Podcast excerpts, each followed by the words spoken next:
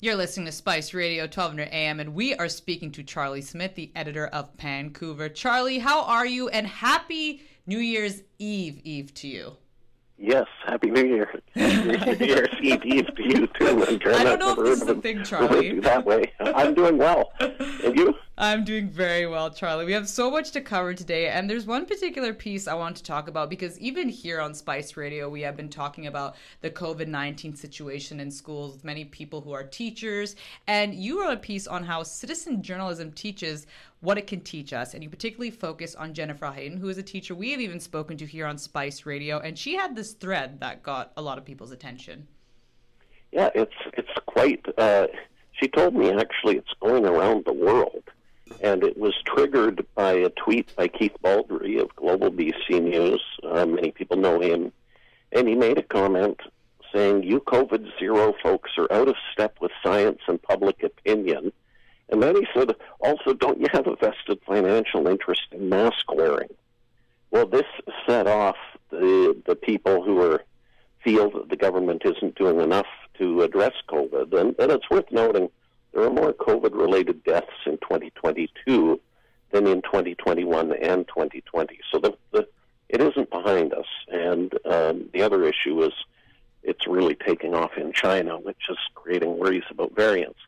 So anyway, Jennifer Heighton is a school teacher, but she's also the founder of the Safe Schools Coalition, co-founder, and co-founder of a group called Protect Our Province BC, and she spends a lot of time reading uh, research on COVID-19. So she just did a, a 24 tweet thread, blow by blow, um, basically dismantling what uh, the provincial and federal COVID policies and where she felt they were falling short. And uh, Keith Baldrey hasn't responded to this, but it had all sorts of scientific references, quoting all these experts, and uh, and and really uh, covered the waterfront in terms of better control of viral transmission, um, uh, why vaccines are not uh, shouldn't be the only defense, and and even the underreported deaths um, which is due in part, according to her, to a severe lack of testing. And it's also because of the time frame that they're measuring the deaths. So, anyway, it was a bit of a social media smackdown, but it was actually done in a positive way. It wasn't uh, attacking, you know, the way social media often does. It, w- it was done in a um, kind of a, a mood of education and and that shouldn't be a surprise because Jennifer Heighton's an educator. Exactly. That's what I felt it was too. It was very much a, a, thread where she was educating people and saying, like, here is what we know about this. And I'm sure that this is going to be an ongoing discussion going into the new year as well. Now, Charlie, something else that I want to talk to you about is it seems like climate change has become a big topic of conversation, particularly here in BC. The last couple years, we've been witnessing a lot of climate events. More recently, the snowstorms, which I can't even remember seeing this many snowstorms in the month of December. Then we had the king tide as well. Do you think this is going going to be a topic that we are going to continue to talk about. Oh, without a doubt. But one of the things that happened this winter, and also last um, November with the rainstorms too, it's related to this ocean current um, called La Nina, and uh, where where the Pacific Ocean is cooler, and that is generally associated with more um, um, precipitation, but also cooler summers.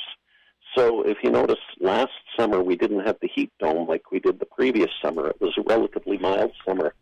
Um, where it's going to become newsworthy in the coming year is the scientists are forecasting the end of this La Nina, which is the warmer or the cooler ocean current, in the spring, and I think that may set the stage for heat waves in the summer, which we escaped last summer.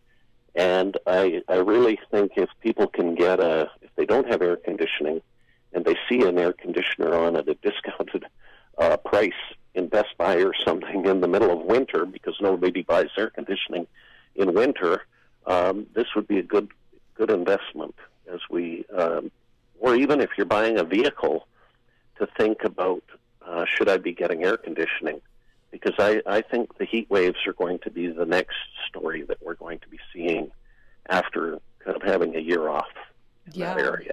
It's true. And, and, you know, Charlie, even talking about more recently this flooding that we're seeing, I mean, this is no surprise to anybody, but we know that flooding is very much a reality, especially, you know, in the False Creek area. I remember seeing signs saying, hey, you know, one day this punch of this area could be gone. Do you think that, you know, knowing what we're seeing now, especially how high the floods were, our government's going to be taking, you know, like proactive measures to address this? Well, this is a, a very good question, and False Creek in particular. False Creek used to go all the way to Clark Drive in the in the 19th century, and then that land was reclaimed, and that's why it's called False Creek Flats. And I, I thought it was a mistake when the provincial government, and it was the previous provincial government, decided to build the new St. Paul's Hospital on False Creek Flats, because I think uh, there could be problems if there's an earthquake and liquefac- liquefaction could occur for the roads. I think the hospital will be okay because they're going to build it up to all this code, but it may be difficult to get to the hospital if there's an earthquake. But uh, longer term, I think the rising sea levels are going to be become a bigger issue, like they have already become in in Florida and some other parts of the world, uh, Bangladesh notably, and so.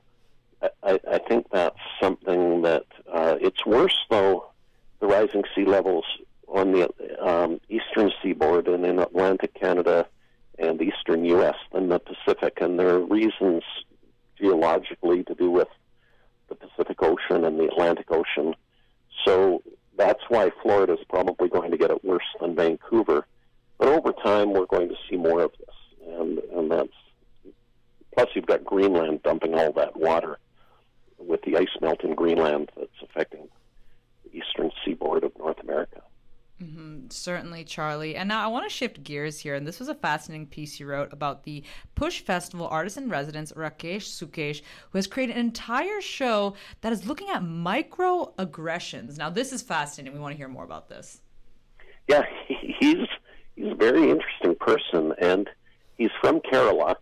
Uh, he's totally kind of bicultural in that he's lived in the West for many years, but he grew up in India. He's lived in Delhi and Chennai and I think Hyderabad, one of the other cities, but he grew up in a city on the Malabar coast in Kerala, and and and he's based in Belgium um, now, but he's performing at the PuSh Festival, and this originated when he was doing a, a dance. He was doing a dance performance and teaching in Estonia, and he was walking across the street, and some white supremacist came up and started videotaping him. He could feel something like felt like he was being followed. He turned turned around. The guy put the camera away, and then he thought, "Oh, is this, um, you know, uh, a tourism video or something?" But then, when he got back to Belgium, a friend contacted him and said he's at the center of this white supremacy campaign, uh, complaining about immigrants and that they were ta- taking, you know, construction jobs, Uber jobs, uh, like these kind of uh, more entry level type work which is not what he was doing, and and it was he found that very destabilizing, and and even though um, there was no violence associated with this, just for something like that to happen to him, made him think about well, what are our perceptions of other people? How could somebody draw all these conclusions about me without even talking to me? So this has led him to create a whole show but what's also of interest is um, he's very knowledgeable about the spiritual components of yoga, and as as uh, and so uh, this will interest Dr. Aaron Garg if he's listening because he's also interested in this from a health perspective. But the this is also going to be incorporated into his show, and and some of these ritualistic uh, Hindu dances in in South India and he's looking at that and then investigating it in contemporary dance. But it's a, it's it's a lot of storytelling too. So so this is coming to the PuSh Festival at the end of January for three dates at Performance Works.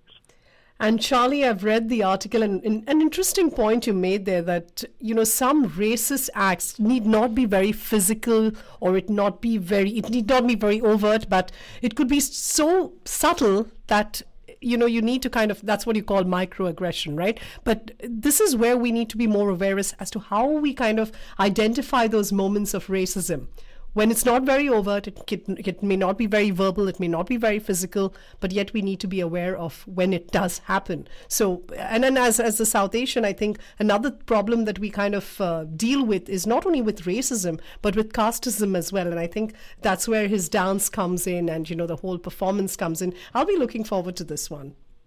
Yeah, yeah, and it's interesting you say the cast because you, you should get him on your show too if you're able to do so. yes, we're looking forward. He's quite open talking about that and and the cast that he is from, which is not uh, part of the elites, and and and how it infuses. You know how Kerala is.